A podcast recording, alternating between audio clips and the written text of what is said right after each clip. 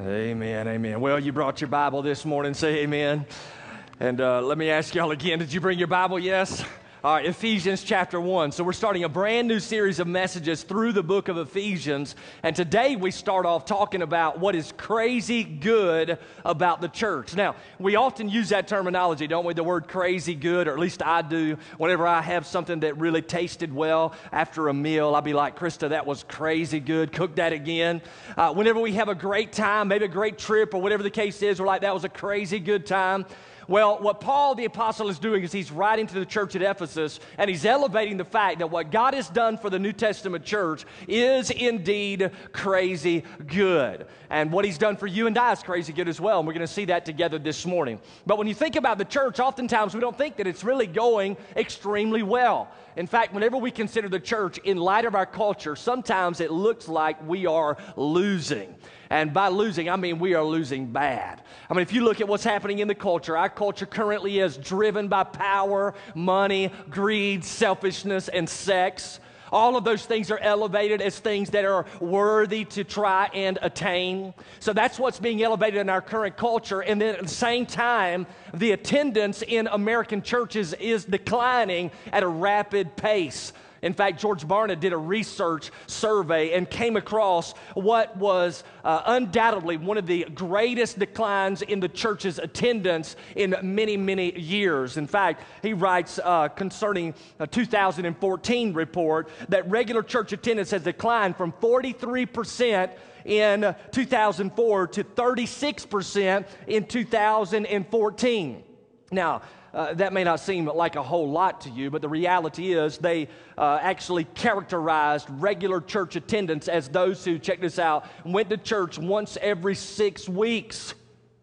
So if you went once every six weeks, you were included as a person who regularly attended church. But here, what we see is that church attendance throughout America has declined rapidly over the past 10 years. And oftentimes, when we consider our culture and our church body, what we do is we sometimes think that we're not gaining ground. We're not leaning into Jesus as a culture. It seems that we're actually leaning further away from Jesus as a culture. Sometimes that makes us feel like we are inferior. Sometimes we may even feel like we are insecure, maybe even feel intimidated in our walks with the Lord Jesus Christ. And the reality is that's what was going down with those who were in Ephesus. A matter of fact, the church at Ephesus would have been having extreme feelings of insignificance because of what was happening in their culture. Uh, just a little background before we dive into the book, and you've got to grasp this. We're doing some Bible study this morning so that you can really get a hold of what we're trying to get at today in the scripture. But what's happening in the culture of Ephesus is that Ephesus was a metropolis made up of around 200,000 people whose entire existence, for the most part, was actually designed to worship a false god by the name of Diana. In fact, Diana's uh, temple is considered one of the seven uh, great wonders of the ancient world. Now, this false goddess was actually a goddess of sex, and there was a huge uh, ring of prostitution that occurred within the context of worship of Diana. One commentator noted the city centered around the temple worship of Diana, and it brought money, it brought great power, it brought greed, it brought sex, it brought even the use of drugs in a heavy fashion. And the industry of Ephesus, the industry now, was actually uh, primarily made up of all things related to the temple of Diana. In fact, the temple treasury was so great that they actually gave out loans to its citizens there in Ephesus. They made small statues of Diana, and they would take that goddess uh, statue and they would place it inside their homes. And they would uh, offer up worship to that goddess on a regular basis. And then they would have huge festivals of worship for Diana. And they would take those uh, little statues that they had in their homes, and they would all march together in a massive parade down to this huge temple, and they would put those down there, and they would worship Diana all together as a city. In fact, uh, Paul the Apostle went preaching through that city on one occasion. And whenever he preached, he preached that they should repent of their idolatry and they should turn to faith in Jesus Christ. And there were some who responded to that message. Uh, there were some who responded, and it actually caused a great riot in the city. And the reason it did is because there was a guy by the name of Demetrius who lived there. And Demetrius's entire livelihood, check this out, was predicated upon selling those idols that he made. So he would carve them up, he would sell them, and that's how he would feed his family. But when Paul came through and said, Repent of your idolatry and trust Christ, he said, Wait a minute now. If they do that, I'm going to lose my business. So he stirred up a phenomenal ruckus during that time. You can imagine what the culture was like. The culture uh, there was very similar to our culture here in America today. Driven by that power, by that greed, by sex, by selfishness, by etc. All this stuff going on, uh, very similar to what's happening. So check this out. Are y'all with me? Say yes. In the shadow of this massive, beautiful, well visited temple for Diana was this small church, the church at Ephesus.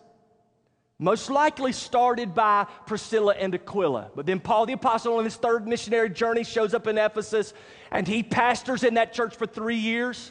And then, whenever he leaves Ephesus to go on another missionary journey, he leaves Timothy to be the pastor, the shepherd of that particular fellowship. And now Paul is gone.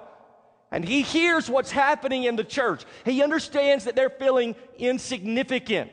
That he understands they are feeling inferior when they are standing in the shadow of this great worship of Diana. And so he wants to send them a letter of encouragement to build them up so that they can see altogether that what God has done for the church is so much better than what the people have derived in their false worship of Diana. And at the same time, are y'all with me? Yeah? What's going down in the context of those who are receiving the letter, which, by the way, when you study a letter, you want to know who's writing it, want to know what's going on contextually, uh, helps you when you study it. But they were feeling not only inferior because of this great worship of Diana, but also many of them would have been feeling inferior, check this out, because they were Gentile believers and not Jewish believers. Now, listen closer because this is wild. Jewish believers, are y'all with me? Because I'm already digging deep. I want y'all to follow me though. Jewish believers grew up with the Old Testament scriptures. So, whenever they came to faith in the Messiah, Jesus Christ, they had all of this prior knowledge of the Old Testament. So, when the church was birthed in Acts chapter 2 and they all got around and studied the scriptures, well, they didn't have the New Testament yet. So, what they were studying was the Old Testament. So, the Jews kind of had a leg up on study of the Old Testament. So, the Gentiles came in and they trusted in Jesus Christ, and now they are a part of the church, and some of them were feeling inferior. Because, and you can imagine if you were Gentile in that particular time frame and you showed up to a Bible study and there were a bunch of Jews in there and they were quoting left and right the Old Testament, you would think, oh my goodness, I'm so far behind. That's how they were feeling. And they were feeling oftentimes like they were second class citizens in the New Testament church. And so Paul says, listen, I'm, I'm writing you this letter. I'm going to I'm going to show you that what God has done through Jesus for the church is so crazy good that you're going to be amazed at all that He has in store for us. And that's true for us as well. So you may be here this morning, you're thinking, oh my word, it looks like the church is losing, and the culture is just going to hell in a handbasket.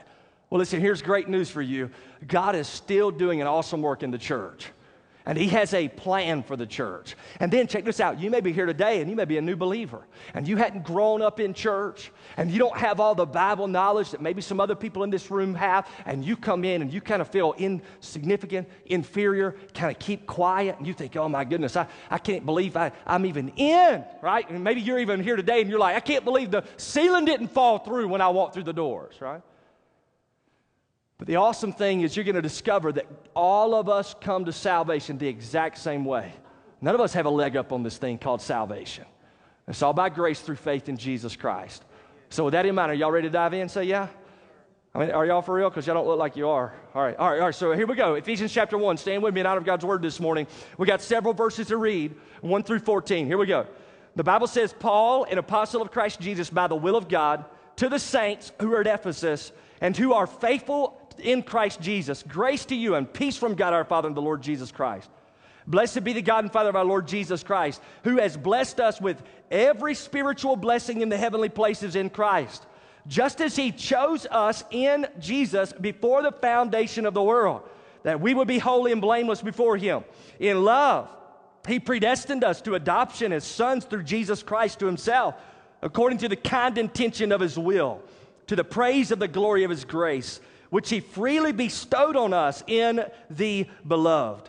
In him we have redemption through his blood, the forgiveness of our trespasses, according to the riches of his grace, which he has lavished on us. In all wisdom and insight, he made known to us the mystery of his will, according to his kind intention, which he purposed in him with a view to an administration suitable to the fullness of the times. That is, the summing up of all things in Christ, things in the heavens and things on the earth. In Jesus also we have obtained an inheritance having been predestined according to his purpose, who works all things after the counsel of his will, to the end that we who were the first to hope in Christ would be the praise of his glory. In him, you also, after listening to the message of truth, the gospel of your salvation, having also believed, you were sealed in him with the Holy Spirit of promise who was given as a pledge of our inheritance, which is a view to the redemption of God's own possession to the praise of his glory. Can somebody say amen? Uh, verses uh, 1 through 14 in the Greek New Testament, all one sentence. Are y'all with me? So I'm going to read it again and I'm not going to take a breath. Are you ready? I'm just kidding. But it is amazing. It's like Paul was so fired up about what he's writing. It's like he just couldn't stop his pen, man, right? He's just like, here's what's happening, here's what's happening here. It's an amazing truth. I mean, I hope you get it this morning. You came to church on a good day. If this is your first time, you showed up on a good one.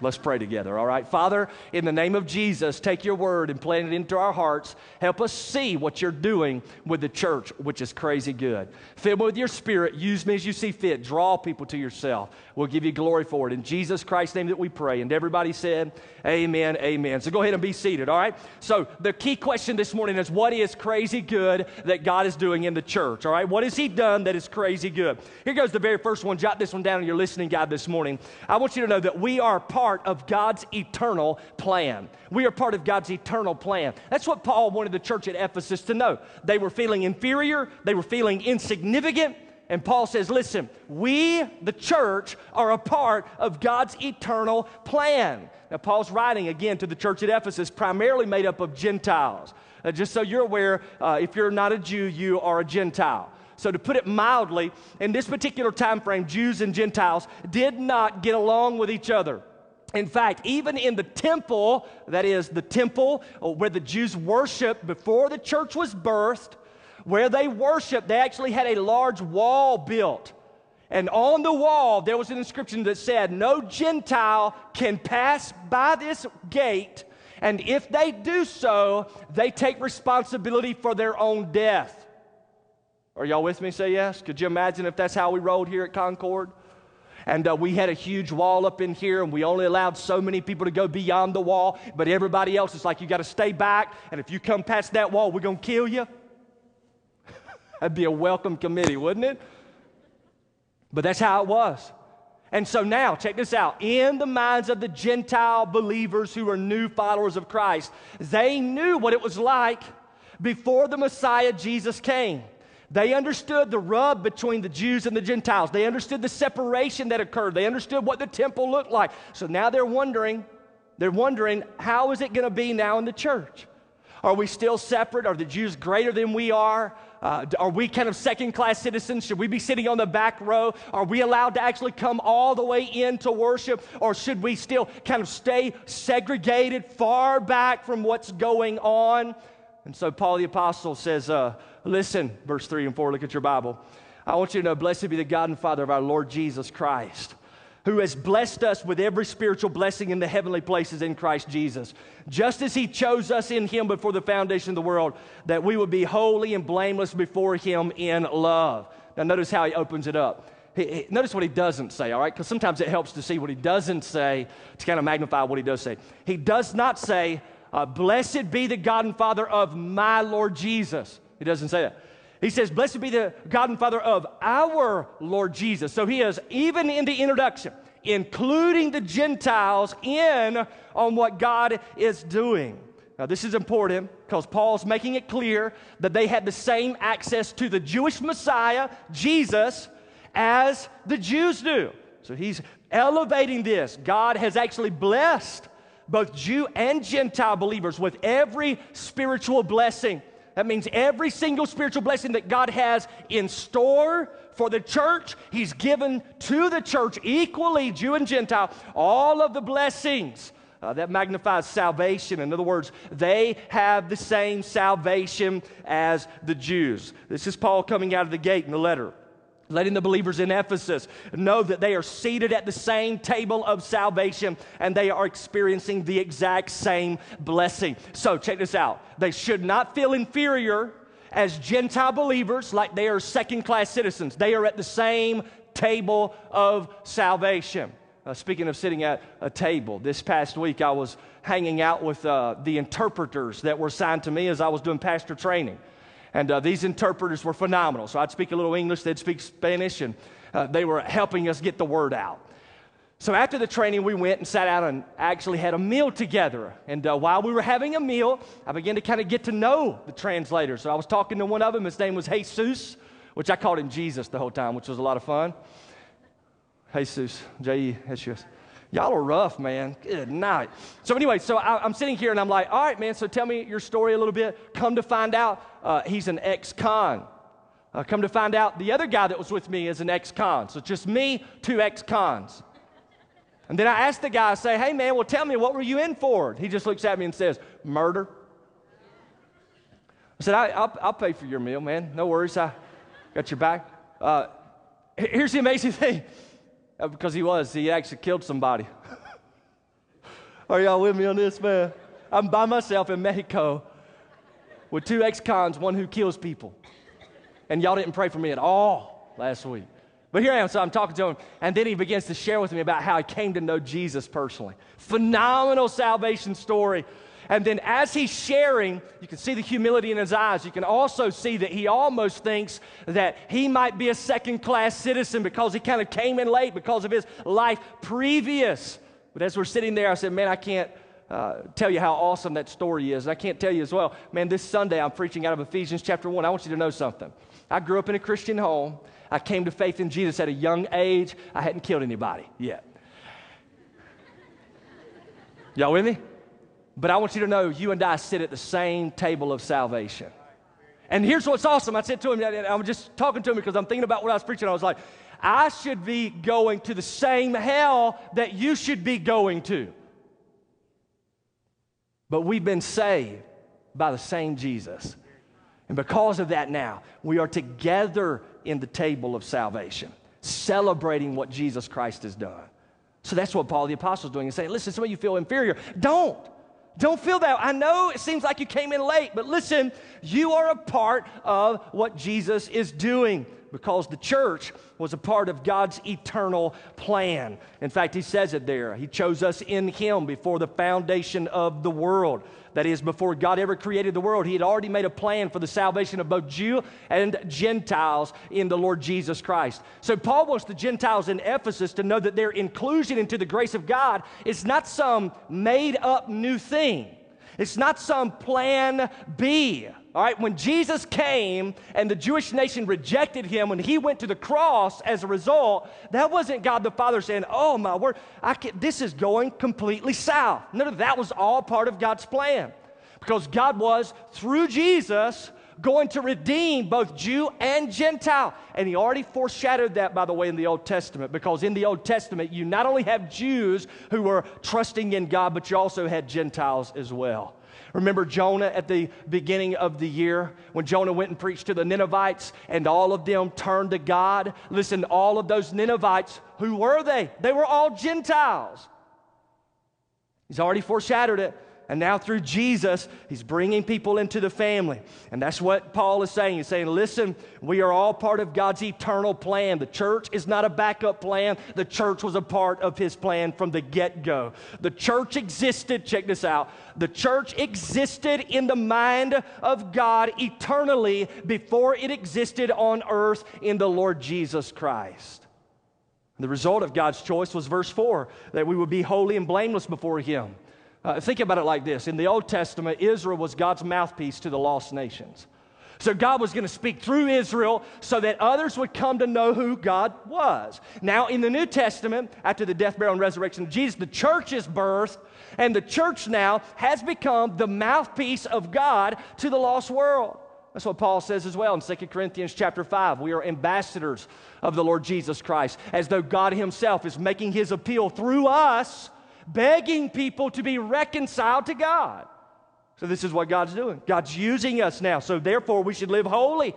That is, set aside. We should live blameless lives. That is, live in such a way to influence others, not actually tear them down. Live in such a way to lean people to faith in Jesus Christ. Don't live your life in a way that causes people to step away from the Lord, but rather step to Him. So He calls us to live holy and blameless.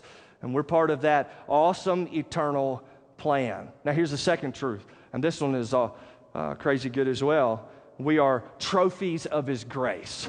Jot that one down. We are trophies of His grace. Look in verse 5 in your Bible. The scripture says, In love, He predestined us to the adoption as sons through Jesus Christ to Himself, according to the kind intention of His will, to the praise of the glory of His grace, which He freely bestowed on us in the beloved. Now, what is this text telling us? This text is actually telling you and I that God predetermined that the church he had chosen would be adopted into his family. And at the same time, he is going to make the adopted members of his family to be objects of his grace. Think of it like this God chose to birth the church before he ever threw down creation. He predetermined that He would adopt us into His family and adopt us from every tribe, every tongue, and every nation. And then watch this. And He would make us trophies of His divine grace. You know, when I was growing up, man, I played, you know, sports. And one of the best things about sports as a little kid is at the very end of the season, you get a trophy. You remember how this rolled out if you ever played sports? All right, and so the coach would call all the people's names out and you'd be so fired up because he would say something real nice about you. And I was just thinking about all the cool stuff he could say about me. But I sit there and I wait, and as soon as he called my name, I go up there. And I remember one trophy that I had, it just had a, had a, had a mitt, a baseball mitt on the top of it, and you could put a baseball inside, and the whole team signed the baseball. Man, I carried that trophy. I showed that trophy to everybody. Check this thing out. You know what God's done? God has brought you into his family made you a member of His church. And He has put you in His trophy case. And He says, I want to show the whole world my grace. And then He just points at you. Then He points at uh, Pastor Jesus, who was helping me last week, as an object of His divine grace. Matter of fact, uh, the church is a trophy case, as it were, made up of individuals who have experienced God's overwhelming grace. God has surrounded us with His favor in Jesus to elevate the weight of His grace for every person to view. Matter of fact, when you think about this, it's pretty phenomenal. I remember whenever I went to buy uh, engagement ring for Krista when I went to look at rings, they would always take the ring and put it on a black velvet backdrop. Well, why did they do that? So that the diamond would shine with great brilliance, right? And this way they, they don't put it on a white, but they put it on a black. So they're like, look at that diamond. So you can see it from every single angle. Here's what God's done God has said, listen, I know the culture seems like it is turning away from me, but I'm still working in the church. I'm so working this. I know the culture seems dark and bleak, but here's the thing I'm taking you as a church and I'm putting you right in the dead center of it. And I'm telling the whole world to look at every shade and every picture of my grace in your life. That's what God's done. It's a phenomenal concept. Notice in verse 7 and 8, the Bible says, In Jesus we have redemption through his blood the forgiveness of our trespasses according to the riches of his grace, which he lavished on us. And you see the word redemption there. The Greco Roman world, very familiar with this concept of redemption. This is the idea that you would actually purchase a person who was in slavery by paying a price for their life. Well, the Bible teaches you and I that we're all born slaves of sin. So we are in the slave market of sin. But Jesus, by his grace, sent by the Father to br- come and bring redemption for the church, actually came and he redeemed you. That is, he purchased you out of the slave market of sin. That's where you used to be. You were all bound up. And uh, you were just awaiting your day of death. Because the Bible says all of us have sinned and all of us deserve death. But the scripture says Jesus came and he actually died for us in our place on the cross of Calvary. So he paid the penalty of our sin. And then through his death, his burial, and resurrection, all of those who trust in the Lord Jesus Christ, at the moment, you got to check this, at the moment you trust in Jesus, the Bible teaches that God, check this out, speaks you clean. Yo, y'all, didn't come to church this morning. I don't know where y'all came, but uh, we're, we're in church this morning. As soon as you came to faith in Jesus, God spoke you clean. That's crazy. What did you do to get that? Nothing. What, did you have a leg up because you got some kind of Christian heritage in your faith? No, no, you're not saved by Christian heritage, you're saved by Jesus. And you're at the table of salvation. God spoke you clean, he put, he, and check it out, He lavished His grace upon you. This idea of lavishing His grace, it gives the imagery of heaping up grace upon your life, heaping it up, like piling it on, piles and piles of grace. And God piled all that on you in Jesus Christ. He spoke you clean, gave you freedom from your sin, death, and hell, and He's given you a promised new life. And right now, God, by His grace, is displaying you for a lost world to see as a trophy of His grace. You know what God's going to do as well? God ultimately, when this world passes, will usher in the new heavens and new earth. And then God will, by His grace, display you as a trophy of His grace, not for a lost world to see, but for the angels of heaven to see. That's in the Bible. So I'm not making this stuff up. Y'all with me? This is what the Lord's planning on doing in your life as well as in my life. Notice as well uh, what the Bible says here. He made known to us the mystery of His will according to His kind intention, which He purposed in Him with a view to an administration suitable to the fullness of times. That is, the summing up of all things in Christ, things in the heavens and things on the earth. See, the mystery of God's will was revealed to us in Jesus, namely, that God would in a future time bring all things spiritual and material under the reign of the Lord Jesus Christ. This actually points to a future time, a time marked by the return of the Lord Jesus Christ, in which He will make all things right. You know, the first time He came, He came as a suffering servant. But next time Jesus comes to the earth, He will come as a ruling king. He will usher in a time of peace, and all things will be subject to Him and Him alone. This was made known to the church through Jesus. And so Paul's saying to those in Ephesus and to us, the church was actually part of God's eternal plan. And you are a trophy of his divine grace. Now, I got to give you the third thing. I got to go quick here, all right? So, check this out. Uh, jot this one down. We are equally loved by Jesus. We are equally loved by Jesus. Now, verse 11 and 12 in your Bible, y'all got that in front of you? Say, yeah. All right, so 11 and 12, this is a little Bible study here for us, all right? So 11 and 12, Paul the Apostle turns the tables. He's talking now about the Jews. Whenever we get to 13 and 14, he turns it back and begins to talk to the Gentiles. So notice how he does this, and we'll see it together. Verse 11, he says, Also, we've obtained an inheritance, having been predestined according to his purpose, who works all things after the counsel of his will, to the end that, notice this, we this is when he's talking about the Jewish believers. We who were the first to hope in Christ would be to the praise of his glory. Now, this is important because Jews coming to faith in Jesus first was also a part of God's plan.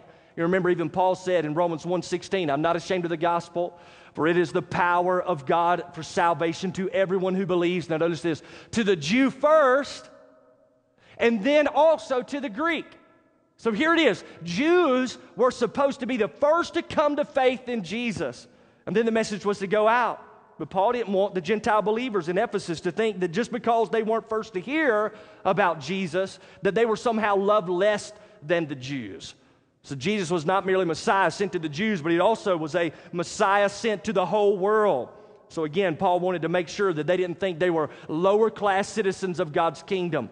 But just like the Jewish believers, they had received the special graces of God the Father in the Lord Jesus Christ. And then in verse 13, now he's focusing back on them. He says it again. In him, you also, after listening to the message of truth, the gospel of your salvation, having believed, you were sealed in him with the Holy Spirit of promise, who was given as a pledge of our inheritance, with a view to the redemption of God's own possession to the praise of his glory.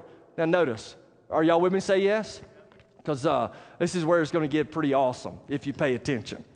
Paul is moving back to the believers in this portion uh, of the text. He's saying it like this Look, I know that we received Jesus Christ before you did, but you listened to the message. That is, you heard the gospel and you believed. And then he knows this and the same Holy Spirit who saved us also saved you. Uh, most likely, he's referring directly back to Acts chapter 2, when the Holy Spirit came to take up residence in the lives of people, in the Jew first, and then in the Gentile.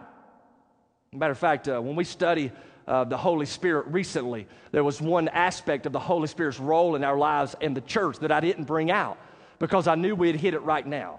But the Holy Spirit is the one who brings about unity in the church among all of those, regardless of their background. He brings about unity, regardless of where they're from, regardless of their socioeconomic status, regardless of uh, their uh, physical standing. Listen, all are brought together in unity because of Jesus. As we study the New Testament, we get a better understanding of this and how the Holy Spirit works.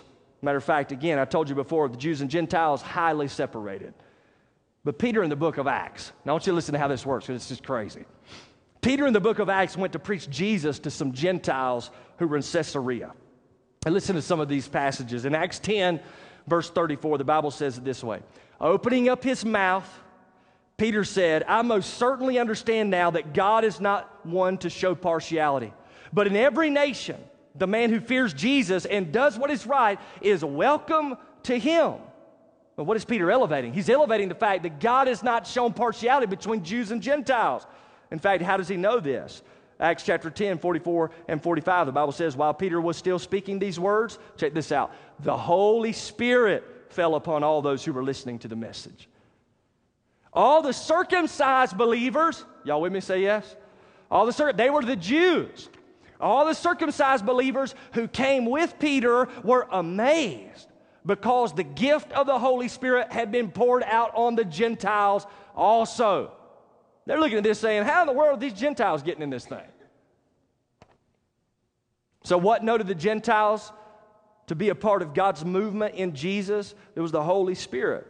And what's why when Peter went back to the Jewish leaders, the Jewish leaders were all ill at him because he went to those who were Gentiles. Matter of fact, here's what they said You went to uncircumcised men and you ate with them? Are y'all listening? Like you went to uncircumcised people and ate with them, and Paul, uh, Peter's like, Yes, I did. We had pork. so he says, Yes, I did. And then he's, he's like this, and they received Jesus. But check this out. The way that Peter knew they had received Jesus and that there was unity between Jews and Gentiles is found right here in Acts 11 15. Peter says, As I began to speak, the Holy Spirit fell upon them, just as he did upon us at the beginning. And I remember the word of the Lord, how Jesus used to say, John baptized with water, but you will be baptized with the Holy Spirit. Therefore, check this out. If God gave them the same gift as He gave to us, also after believing in Jesus, who was I that I could stand in God's way? And whenever they heard this, they all quieted down and they glorified God, saying, Well, then, God has granted the Gentiles repentance that leads to life too. Now, come back to me. Y'all with me? So in Ephesians 1, what's happening? He says, Listen, I know we were the first to hope in Jesus, but you also believed. And we know that you believe because you were sealed with the Holy Spirit. See what he's doing? He, he's trying to, he's, he's elevating unity. He's like, don't feel inferior. Listen, we're all in this thing together because we all got in the same way. We didn't get in by our heritage, we didn't get in by our Jewishness. We got in by the grace of God through Jesus Christ.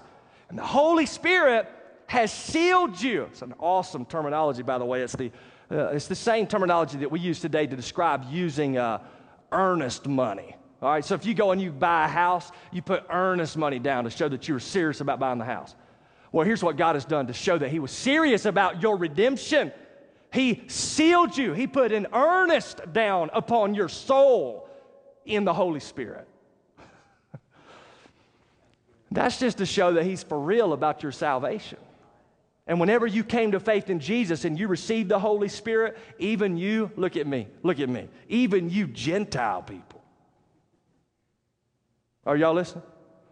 Even you Gentile people, just like me, when we received the Holy Spirit, we were made a part of God's eternal plan called the church.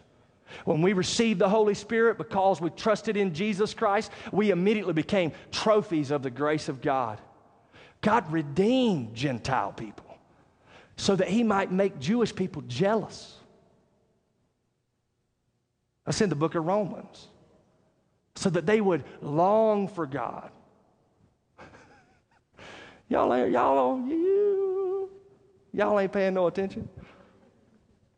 And we having Bible study this morning, ain't we? And he did all of this. Check this out. He did all of this just to show that he loves us all equally. And he's just put all that grace on you. And, uh, and what's, what's why he heaped it all up on top of you. Spoke you clean, said, Here's some grace. I'm just going to pile it up. Watch this. I'm going to pile it all over you. and you know what you did to get it? You didn't do jack squat to get it. Zip. None of you are good enough to get it. I'm not good enough. None of you have a leg up. So, so here's the thing. Maybe you're here today and you're thinking, oh, my word, look at what's happening in our culture. The church is losing. No, no, no. Check this out. Uh, the temple of Diana is in rubbles today. But the church is still around, ain't she? There was actually a clock in Ephesus that said uh, basically, here is where the great woman of the earth is worshiped, Diana. And Paul's like, "Nuh-uh." The great woman of the earth is the bride of Jesus Christ, the church. And she's still here. All right, that's, I got to quit. All right, let's pray. How about that? Father, thank you for your word. And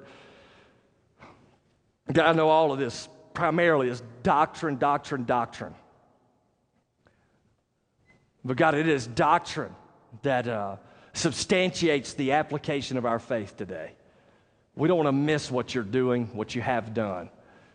And so, Father, in the name of Jesus, speak to those who are present today, especially those who have not yet responded to the gospel of Jesus Christ. Lord, may they respond this morning by faith. May their lives be changed. And Father, we thank you for the Holy Spirit who has brought about unity. Which means, regardless of where we find ourselves on this planet, when we run into another person who has trusted Jesus, that's another brother or sister in Christ. Maybe even if we grew up in a Christian home and maybe somebody here today is they came to Christ at a very late time in their life. Lord, they're, they're at the same table of salvation that we are. And we rejoice in that. It's all your grace. And Father, we thank you that you have brought us together in unity and in love. And Lord, we see that all throughout the book of Ephesians. And God, I pray that you would help us to see it for what it truly is. And Father, at the same time, I pray that you would do a work in hearts and lives this morning. So your heads are bowed, your eyes are closed. Now, if you're a follower of Jesus, then right now it's time for you to pray. And you're going to ask the Lord to speak to hearts, uh, especially those who have not yet believed in Jesus. Because there are some here today, no doubt.